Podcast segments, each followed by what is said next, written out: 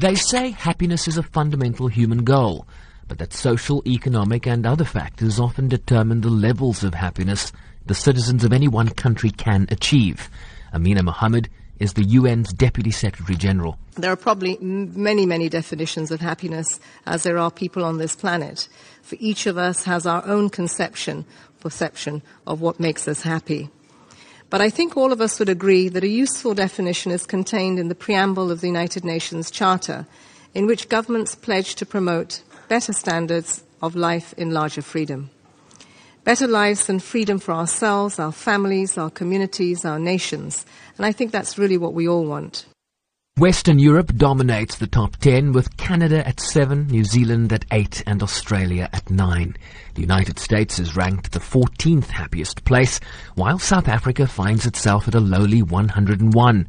Algeria is the best placed African country at 53, with Mauritius, Libya, Morocco, Nigeria and Somalia all ahead of South Africa on the continent. We need to tend to all aspects of well-being to create happiness.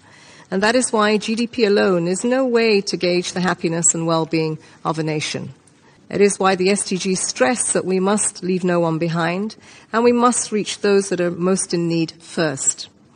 Our societies cannot be happy while the vulnerable and marginalized continue to suffer, nor can we be sustainably happy while the environment declines. That is why the SDGs place equal weight on social, economic, and environmental development. Or to put it another way, social, economic, and environment, environmental well-being. Countries were not just scored on GDP per capita, but on several key factors such as life expectancy of individuals, social support, for example, having someone to rely on during times of hardship, trust as it relates to corruption in government and business, and freedoms human rights, and so on. The struggle against extreme poverty. Minister of State for Happiness from the United Arab Emirates, Ohood Al Roumi, believes that with the rise of unemployment, social ills, and conflicts, striving for happiness becomes increasingly important. This is especially true in our region, where conflict, instability, and intolerance are on the rise, taking their toll on human welfare and growth.